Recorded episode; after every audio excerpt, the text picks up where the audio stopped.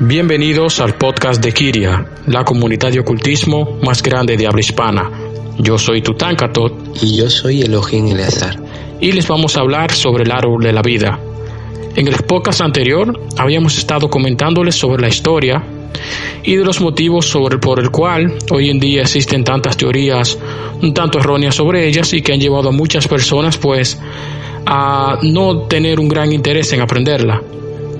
Hoy vamos a estar introduciéndonos en el estudio del árbol de la vida, de sus partes, y así en pocas posteriores estaremos profundizando en cada una de ellas en forma individual.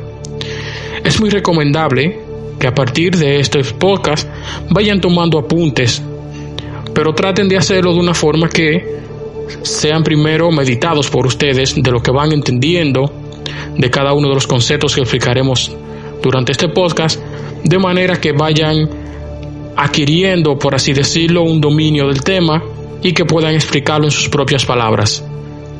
Eso también les servirá para que tengan un soporte para que vayan comprendiendo los temas siguientes que iremos tratando, profundizando sobre cada uno de los aspectos del árbol de la vida.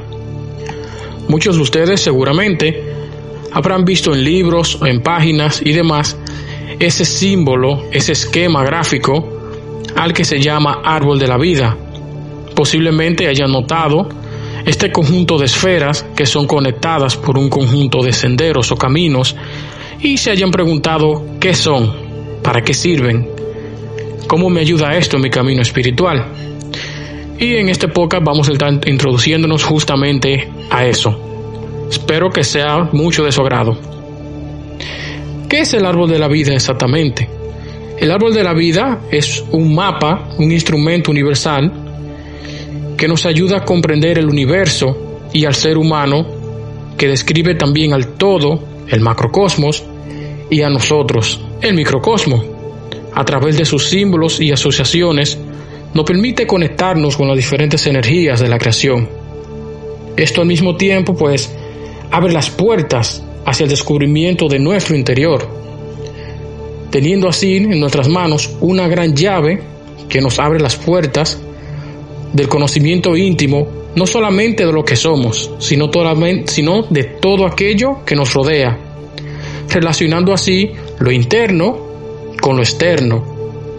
Muchos de ustedes seguramente habrán escuchado un axioma del templo de Delfos que es muy famoso hoy en día, que dice que, eh, para los que no se lo sabían, el templo de Delfos es muy famoso por ser el mayor oráculo del mundo antiguo, uno de los mayores oráculos del mundo antiguo, y en el templo de la Grecia clásica, este estaba ubicado anteriormente, y que según cuentan y que rezaba en sus puertas la siguiente frase, vamos a citarla, es muy importante saber sobre ella, porque nos da una, no solamente una pista, sino también que nos, nos da por cómo les un consejo sobre cosas que muchas veces buscamos fuera, que debemos empezar buscándolas dentro de nosotros.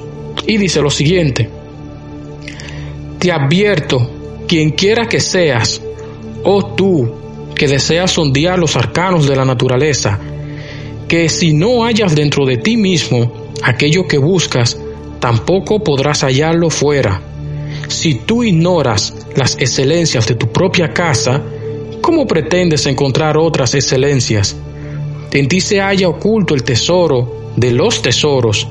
Oh hombre, conócete a ti mismo y conocerás al universo y a los dioses. A mí me encanta definitivamente lo que nos dice aquí el templo de Delfo, y es que nos está dando un consejo de maravilla y al mismo tiempo nos está dando una pista enorme. Porque muchas veces las personas empiezan a realizar en su camino espiritual una búsqueda en lo exterior. En lo exterior y muchas veces ven esto en alguna figura, en algún líder, en alguna persona, cuando deben empezar a realizar esta búsqueda por correspondencia en sí mismo, porque como un microcosmo de ese macrocosmo, para conectar con ese macrocosmos primero tenemos que conectar con nuestro interior que no debemos buscar nada fuera que no encontremos primero en nosotros. Al mismo tiempo, esto ha suscitado hoy en día un conjunto de ideas un tanto erróneas que llevan a muchas personas, por ejemplo, a decir de que no hay nada allá afuera, que todo está en nuestro interior y realmente no es así. A lo que se refiere exactamente es que para tú conectar con ese macrocosmos, no vas a poder hacerlo si primero no tienes esa conexión interna contigo mismo, que es la llave que te abre las puertas hacia la conexión con ese macrocosmos y que es en tu interior a donde debes viajar para lograr eso. Si bien es cierto que eh, el templo de Delfos corresponde a la cultura griega y no a la tradición judía, pero como les informábamos en el podcast anterior, la cábala es universal, lo integra todo. Incluso dimos un ejemplo de esto con un dios griego como es Hermes y también romano como es Mercurio, cuando hablamos del rito con el cual puedes mejorar las ventas de tu negocio, etcétera. Aquí como ven también en este axioma nos está dando esa información que también reza en la tradición cabalística del microcosmos y el macrocosmos y de esa correspondencia que existe entre ellos, que debemos siempre tener muy pendiente en nuestro camino espiritual. La cabala todo todo es parte y del mismo origen. Todo proviene del Ein Sof Aur, la luz infinita y limitada. Y es por eso que la Kabbalah puede usarse como un mapa que traduce toda la existencia, pero también la no existencia en todas las tradiciones. Y más adelante estaremos viendo las razones del por qué y profundizando más sobre ello. Pero en esta ocasión estaremos hablando del árbol de la vida, de la Cábala, de forma introductoria, pero ¿qué es exactamente esta representación gráfica que se conoce como el árbol de la vida? Se dice que son las emanaciones de Dios y que se ramifican en diferentes partes. Estas diferentes partes representan aspectos de lo divino, cada una con, un, con una calificación diferente y asimismo con una forma de manifestación. El origen de estas, como indicamos anteriormente, es el Ein of el cual conforma la parte de la no existencia en el mundo de la manifestación. También en Cábala a esto se le domina como existencia negativa, porque al manifestarse en la existencia, ésta se va fragmentando y genera las manifestaciones y emanaciones con un conjunto de ramificaciones de la misma en el árbol de la vida, que son lo que conocemos como las esferas. El árbol de la vida eh, está compuesto por un conjunto de símbolos y asimismo por partes, las cuales son, por ejemplo, los tres velos de la existencia negativa, de las cuales estaremos hablando, los cuatro mundos, las diez esferas, los veintidós senderos y los tres pilares, del cual estaremos hablando de forma introductoria en este podcast. Ahora, mi compañero Elohim Eleazar les estará hablando sobre los velos de la existencia negativa, los cuatro mundos y los tres pilares. De nuevo, les recomiendo que es importante que tomen apuntes de lo que se expondrá en este podcast porque les servirán de apoyo no solamente para los siguientes, sino porque les permitirá también ir estudiando, meditando, de forma que puedan explicar esto en sus propias palabras. De la misma forma pueden ustedes mismos hacer un ejercicio meditativo sobre cada uno de estos temas para una mayor comprensión y pueden dejar en la caja de comentarios sus impresiones acerca de ello.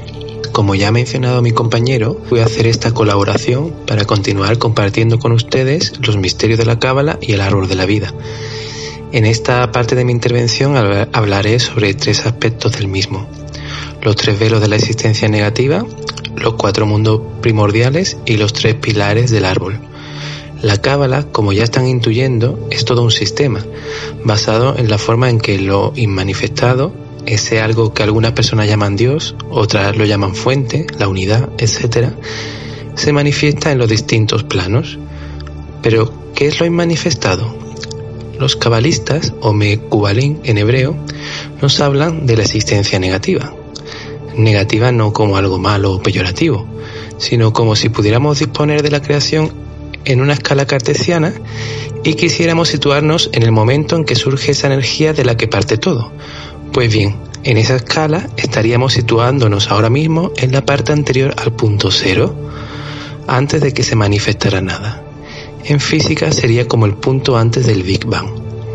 Pero no estamos hablando solo de física, sino de los misterios de lo inmanifestado, los más sublimes e invisibles.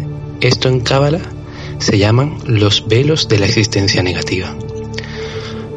Antes de que todo el universo manifiesto existiera, hubo algo, pero ese algo carecía de toda forma que podamos concebir o imaginar. Y cualquier cosa que podamos pensar al respecto será solo una interpretación de nuestra mente, con aquello que ya conocemos o le hemos dado nombre. Sin embargo, aquello de lo que tratamos de hablar en este caso, lo manifestado, no puede ser limitado por los límites de la propia existencia, porque es anterior a la misma. Cuando los Mekubalín tratan de nombrar lo innombrable, hacen referencia a tres palabras, que son los tres velos de la existencia negativa. La primera de ellas es Ein, la nada. Al principio nos dicen los cabalistas no había nada, Ein. Este Ein está más allá de las posibilidades del pensamiento humano siendo, por así decirlo, la ausencia de todas las cualidades conocidas.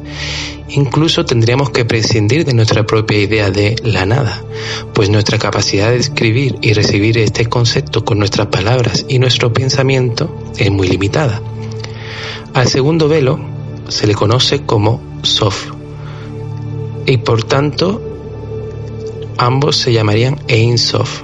Sof significa sin límite, en el primer concepto hacía referencia a una, a una imposibilidad de darle un límite conceptual. Con este segundo se le añade la imposibilidad de darle un límite espacial. Toda esta parte que explico del árbol, tan filosófica, me trae recuerdos con los que he conseguido darle una consistencia más concreta y que me van a servir para darles una recomendación a ustedes. Por ejemplo, si quieren darle una repensada estos dos primeros velos de la existencia negativa, con aspectos que le ayuden a anclar sus ideas, yo le recomiendo un documental en el que se explica científicamente esto que la Cábala lleva explicando muchísimos siglos. Es decir, el cómo se origina la creación desde el abismo de lo desconocido. Este documental al que me quiero referir fue producido por la BBC y está en dos partes. La primera parte del documental se llama Todo y la segunda Nada y está presentado por el doctor en física teórica Jim Al-Khalili. Otro dato muy interesante que se me viene a memoria hablando ahora de la ciencia es que en los círculos ocultistas se conoce muy bien que Einstein sabía de cábala y se dice que la usaba para meditar sobre sus teorías. Bueno, bien, una vez hecho este paréntesis, continúo con el tercer velo de existencia negativa. Pues bien, el tercero de estos velos se completa con la palabra Aur y por tanto se llamaría Ein Sof Aur. Aur significa luz, es la luz cegadora, la que lo unifica todo y no permite ver las partes del todo. Y sin embargo, esta luz no deja de ser la parte más manifiesta de lo manifestado, puesto que aunque no podamos ver nada, porque nos llena con su totalidad y nos ciega, podemos percibir su irradiación en lo manifestado. Bien, pues ya tenemos los tres velos, obteniendo así el conocido Ein Sof Aur, la luz ilimitada del caos primigenio. Estos tres velos, en el esquema del árbol, se sitúan arriba del todo, en el punto más alto, como si fueran tres arcos u ondas de luz que se van desfragmentando hasta dar lugar a la existencia, al primer rayo de lo manifestado, aterrizando en la primera emanación del árbol en su cúspide, llamada Keter, que significa la corona. Keter también lo simbolizamos matemáticamente por el punto que está dentro del círculo, atribuyéndolo al número uno la base de todo lo conocido, como lo primero manifestado. Hemos llegado ya al primer rayo de lo manifestado. Pero ¿y ahora qué es lo manifestado? Se dice que el árbol actúa tanto en el macrocosmos como en el microcosmos. Y por tanto, si asemejamos ese árbol a nuestro cuerpo humano en el microcosmos, la corona sería el lugar de entrada de esa luz manifestada a nuestra conciencia. Y si nos vamos a la tradición budista, que aunque es ajena por completo a la cábala, como sabemos que la cábala sirve para recoger todas las tradiciones, puesto que habla de una voz universal, vemos que existe también este concepto semejante a Keter en el budismo, que es el chakra corona. De momento nos conformaremos con mencionar a Keter para referirnos a ese punto de entrada del Ein Sofaur, a través del cual se esparce el resto de, rayos el resto de rayos de luz dando lugar a distintos receptáculos de, las emanaciones de esa luz en el árbol. Ya hemos llegado a los mundos de lo manifestado, dejando atrás los velos de la existencia negativa. Pues bien, hablaremos de los cuatro mundos. En primer lugar, mencionar que la palabra mundo en hebreo se pronuncia olam. Esta proviene de alam, que también significa ocultamiento. Este concepto es muy profundo y fundamental para conocer en qué consiste la cábala. Para la cábala, todo lo que existe es posible solo gracias al ocultamiento del Ein Repito, todo lo que existe solo es posible gracias al, ocultamiento del Ein ¿Qué significa esto? Pues que si abarcáramos el todo en su absoluto, no podríamos distinguir las partes del mismo. Todo sería luz cegadora y nada existiría, ninguna forma, ninguna manifestación. Todo sería todo y la existencia dejaría de existir. Y por esto, estudiar el árbol de la vida es estudiar la creación, puesto que todo es manifestación de ese todo, proveniente de la existencia negativa, derramándose y fragmentándose en las distintas esferas y mundos de la creación la cábala en sí misma es el arte de vislumbrar esos ocultamientos del todo en sus distintas manifestaciones o mundos. Es como jugar a buscar al Dios escondido en todas las cosas, es decir, encontrar el secreto de la fuente primigenia en las pistas que nos van dejando en su expansión a través de la existencia. O como dicen los Mekubalin, todos los mundos son un vestido para la luz del Ein Sofaur. Con esto espero que ya hayamos entendido que todo mundo, todo Olam, es posible solo gracias a lo que oculta del Insof Aur en su interior, para poder manifestarse en una de sus formas, pero no en su todo absoluto. En el Tao, por ejemplo, se explica algo semejante con una bella metáfora, en la que se dice que la existencia de un cuenco solo es posible gracias a su vacío, y este vacío sería el, ocultamiento del Aur, que permite la existencia de ese cuenco. Todo esto podremos abarcarlo mejor en otro podcast que haremos más adelante, que estará dedicado a la mística dentro de la cábala, es decir, el arte de vislumbrar la, sabiduría de la luz oculta. Ahora seguimos con los Solán o mundos. En la cábala, estos mundos hacen alusión a distintos planos de la manifestación, y por cada plano de manifestación hay otro velo que los separa en función de su, digamos, densidad energética, donde Cuanto mayor es el, ocultamiento del insofaur, mayor es su densidad y más cercana está esa existencia a la materia física. Y cuanto más sutil es el ocultamiento del insofaur, más alejada está esa manifestación de la, de la materia densa. Debemos tener en cuenta que cuando hablamos de manifestación, no solo hablamos de la materia densa, que sería el lugar donde más se oculta el insofaur, sino que también hablamos de la existencia o manifestación casual, causal, perdón, mental y energética. Y aún así, son solo clasificaciones que, no, que se nos quedan cortas. Y por eso se dice que los Solam son tan infinitos como ocultamiento tiene el Ensofaur. Dicho esto, volvamos al esquema del árbol de la vida para situar estos mundos. Este está dividido en cuatro partes de forma transversal a su eje, que son los cuatro principales Solam, desde arriba en la corona hasta abajo en la base del árbol. Esta separación nos habla de cuánto de sutiles o densas son las manifestaciones de la creación en cada parte del árbol. Ahora hagamos un ejercicio de imaginación para entender mejor este esquema. Pensemos en algo muy simple, una especie de árbol de Navidad, con su típica decoración de esferas brillantes. Digamos que hay como 10 esferas. Una está situada arriba del todo, y esta sería la corona como hemos explicado antes. La parte de la copa de ese árbol sería la, parte más alta y la superior del árbol, evidentemente, y por tanto la más alejada de la materia. Pero aunque no es aún materia, ya sería energía manifestada, incluso aunque ni siquiera aún tengamos conciencia de la misma. Este sería el primer mundo y se denomina Olam Ha-Atzilut este mundo, situado en la copa del árbol de la vida, es el mundo de la abstracción. Por eso que todavía no tenemos conciencia de ella. Y, es energía manifestada, pero no es materia. En su aspecto macrocósmico es el mundo de la naturaleza divina. Y por el reino de los arquetipos que moran en el divino espíritu es el más cercano al Einsofaur. Y por tanto el más sutil en su ocultamiento y el menos denso y el más invisible a nuestros sentidos. En él moran todas esas energías inconocibles, lo luminoso, ese algo que conecta las partes con el todo, pero no podemos pensarlo aún porque es demasiado amplio para abarcarlo. En él no existe ni el tiempo ni el espacio. Microcósmicamente para el ser humano es el espíritu, el inconsciente superior. Un poco más abajo de este árbol que estamos imaginando pondríamos una guirnalda que metafóricamente representaría la separación entre el primer mundo y el segundo mundo, lo que hemos llamado velo, pero a diferencia de los velos superiores, lo de la existencia negativa, este sería un velo de la existencia manifestada que separa distintos aspectos de la existencia. Debajo de ese velo comenzaría el segundo mundo, en el cual ya somos conscientes de esa manifestación a través del pensamiento, pero aún no podemos tocarlo, es, es, todavía abstracto. En este mundo la manifestación de la existencia es solo a través de ideas. Este segundo mundo, el de las ideas, se llama Olam Abriab, también llamado mundo de la creación. En el aspecto macrocósmico es el nivel de la actividad creativa y las manifestaciones del poder divino en él. En el Insofaur ya se ha fragmentado en partes que definen otras partes. Pues así funciona este mundo, como espejos que se hablan a sí mismos. En este mundo ya el Insofau se ha ocultado más, aunque sigue siendo sutil en el plano de las ideas, mutando y configurando lo que podemos percibir de lo manifestado a través de la conciencia.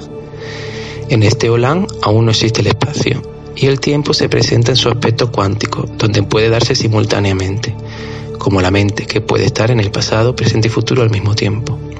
En el aspecto microcósmico es la conciencia racional del ser humano, Luego más abajo habría otro velo y llegaremos al tercer mundo.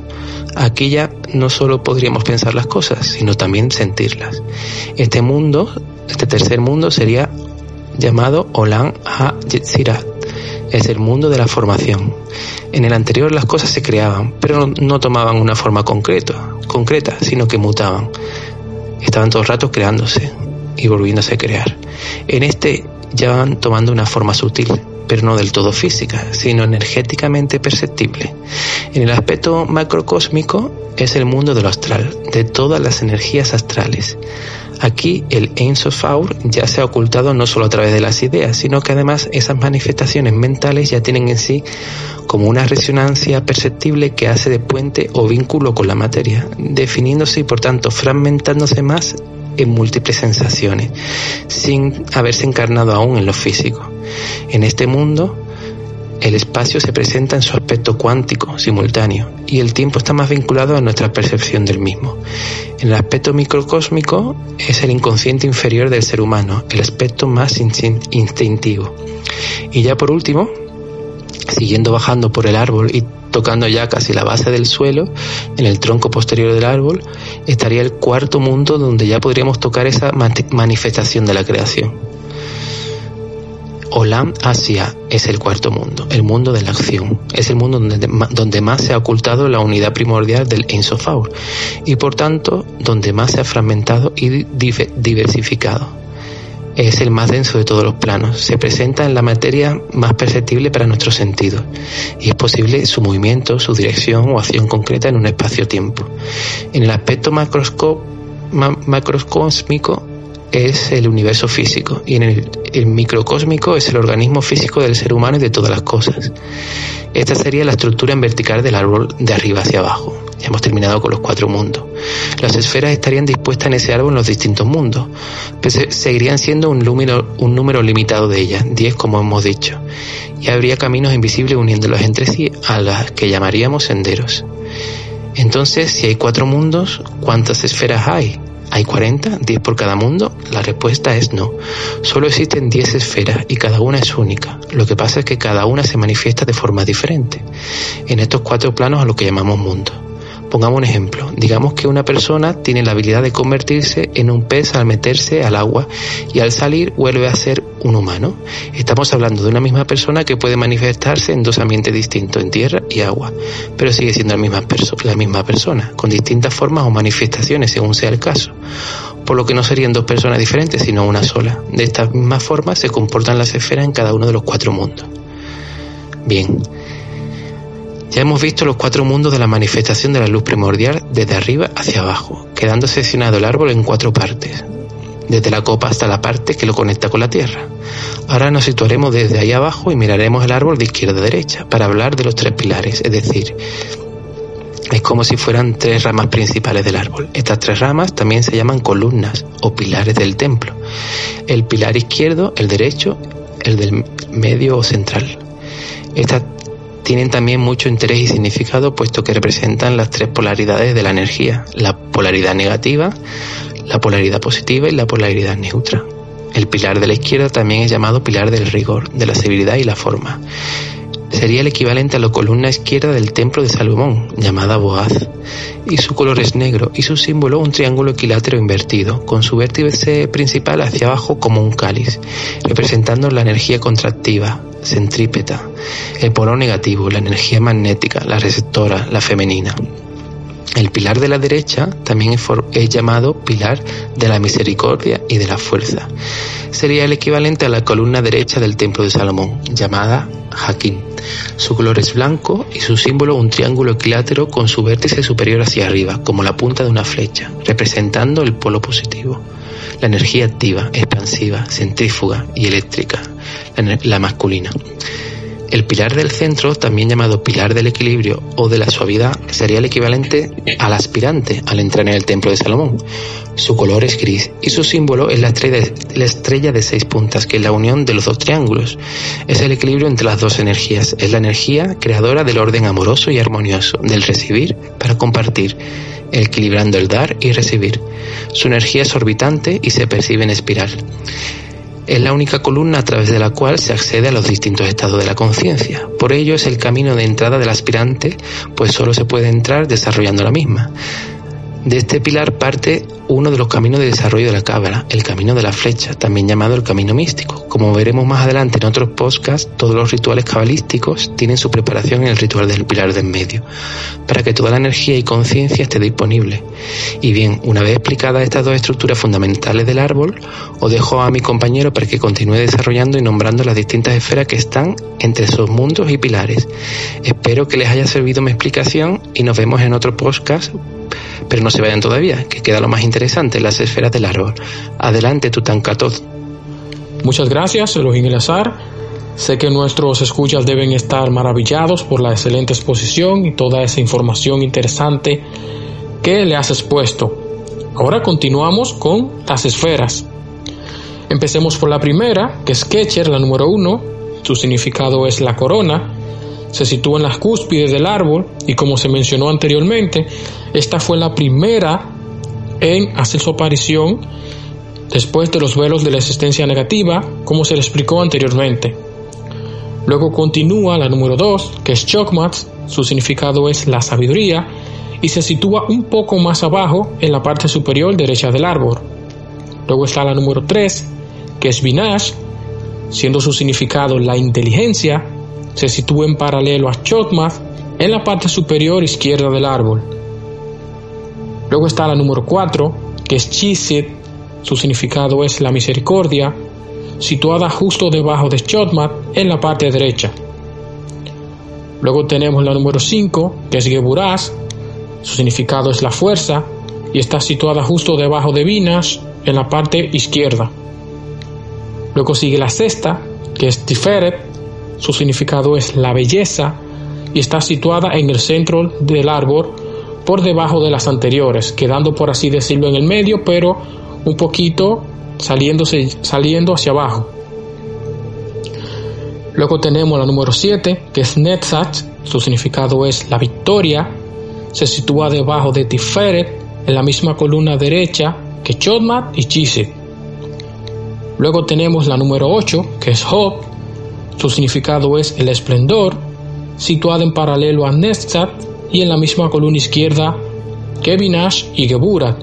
Muchos de ustedes ya eh, se le habrá parecido familiar esta esfera, puesto que fue la que utilizamos en el ejemplo del podcast anterior, con respecto al ejemplo de cómo construir ritos a través de las esferas, de temas que iremos comentando más adelante con más detalle. Luego tenemos la número 9, que es Yesod, su significado es el fundamento y está situada por debajo de las anteriores en la misma columna central donde están Ketcher y donde están Tiferet. Y la última de ellas es la número 10, que es Markut. Su significado es el reino y está situada por debajo de las anteriores en la misma columna central en la que se sitúa Yesod, Tiferet y Kesher en el medio. Entonces, anteriormente se les comentó que hay tres pilares en el árbol de la vida. Estas diez esferas corresponden cada una a uno de estos tres pilares. Empecemos por el pilar de la severidad, a la que las esferas que corresponden a este son Binash, Geburash y Job. Luego tenemos el pilar central del equilibrio, la suavidad, donde se sitúan las esferas de Kesher, Tifaret, Yesod y Malkut. Luego tenemos el pilar la misericordia, donde se sitúan las esferas de Shogmat, Shiset y Neskat. Esta es la ubicación de cada una de las esferas en el árbol de la vida y en los tres pilares, que en próximo podcast estaremos ya profundizando en sus diferentes aspectos, en sus diferentes correspondencias. Posiblemente muchos de ustedes habrán notado que, o que los que ya tengan conocimiento un poquito más avanzado del tema, que no se hizo una mención a la céfira oculta que se conoce como Dat, que su significado es entendimiento. Esto es debido a que eh, esta corresponde a la parte, a la, al pilar central, el pilar del equilibrio, y está situado justo debajo de Kesher. Pero este requiere, para una mayor comprensión, que se haga un capítulo aparte, donde estaremos explicando los motivos del por el cual comúnmente esta céfira no se ubica en el esquema del árbol de la vida. Hay un esquema en el árbol de la vida que comúnmente suele generar muchas preguntas a los, a los que recién empiezan el estudio de la cábala y se topan con el árbol de la vida. Y es cuando ven que las esferas tienen ciertos, eh, por así decirlo, tubos que la conectan, caminos, y muchas veces se preguntan qué son exactamente, cuál es el, la función que generan. Cada uno de estos senderos, que son 22 los senderos que hay en el árbol de la vida, estos senderos unen a cada una de las esferas en el árbol y constituyen cada uno una etapa de evolución desde la primera céfira, la más densa, que es Malkut, a la más útil, que es Kecher, quien es la vía de retorno. Y estos senderos se enumeran del 11 al 22, debido a que los números del 1 al 10, como vieron anteriormente cuando hablábamos de las esferas, están reservados para ellas. A las céfiras y a los 22 senderos se les conoce como los 32 caminos de la sabiduría. Las esferas, para la redundancia, como hemos indicado, se formaron a partir de lo divino por medio de la espada llameante, que es otro de los símbolos que comúnmente se ven en el árbol de la vida, que suele generarle dudas. Esta espada llameante, o conocida también como el rayo que atraviesa los velos de la existencia negativa, crearon instantáneamente al universo manifiesto en un brillante destello de luz. Este sería el camino descendente o de ocultamiento de Lanes of Aur, desde los tres velos de resistencia negativa hasta el reino de Malkut. El camino de ascenso o revelación del ocultamiento es el camino ascendente y este está conformado por lo que son los 22 senderos a lo que también se les llama el camino de la serpiente de la sabiduría. Y es que mientras que la espada llameante une las esferas, esta serpiente de la sabiduría une cada uno de los senderos. Y como ya hemos mencionado, hay un camino a través del cual asciende y desciende la conciencia. Y este camino del medio es el camino que se conoce como el camino del medio o de la flecha, en muchas tradiciones a esto se, se le conoce como eh, la vía mística. Las céfiras también pueden describirse como son eh, centros de energía o poderes de Dios. Eh, como les indicaba anteriormente en el podcast anterior, muchos de ustedes pueden preferir nombres como Demiurgo, como el Todo, etc. pero utilizamos más, eh, en la cábala suele utilizarse más lo que es el, la palabra Dios para describirlo, porque engloba un todo en conjunto. Cada uno de estos centros pues tienen atribuciones, características y distintivas que lo diferencia del otro, pero vienen de una misma emanación, por lo que están todos unificados entre sí y cada uno guarda relación con el anterior. Eh, estos caminos que conectan a las esferas son conductos o canales de energía. Si pudiéramos, por ejemplo, dar una descripción eh, utilizando nuestro cuerpo, pudiéramos verlo como nuestras arterias que hacen que circule nuestra sangre a las diferentes partes de nuestro cuerpo, que así como también el oxígeno, que nos da vida y energía, y sin la cual obviamente no podemos vivir. De esa forma podríamos ver estos senderos como nuestras arterias, nuestras venas que transportan la sangre por nuestro cuerpo. Los distintos senderos revelan el ocultamiento del Ace of Out y por lo tanto, cuando se revela, nos muestran sus potencialidades que son recibidas como si fueran regalos místicos y mágicos que nos permiten de esta forma acceder a planos de existencia que son más útiles que el plano físico. Así, por ejemplo, mientras el camino de la flecha nos revela la iluminación del místico, el camino de la serpiente y de la espada flamígera, que como les dije anteriormente, la espada une las esferas y la serpiente los senderos. Estas nos aportan virtudes mágicas y esotéricas que van mucho más allá de lo común. Y hasta aquí, mis estimados, el podcast de hoy. En capítulos posteriores vamos a estar hablando más profundamente sobre cada uno de estos aspectos y sus potencialidades, de manera que podamos así comprenderlos mucho mejor.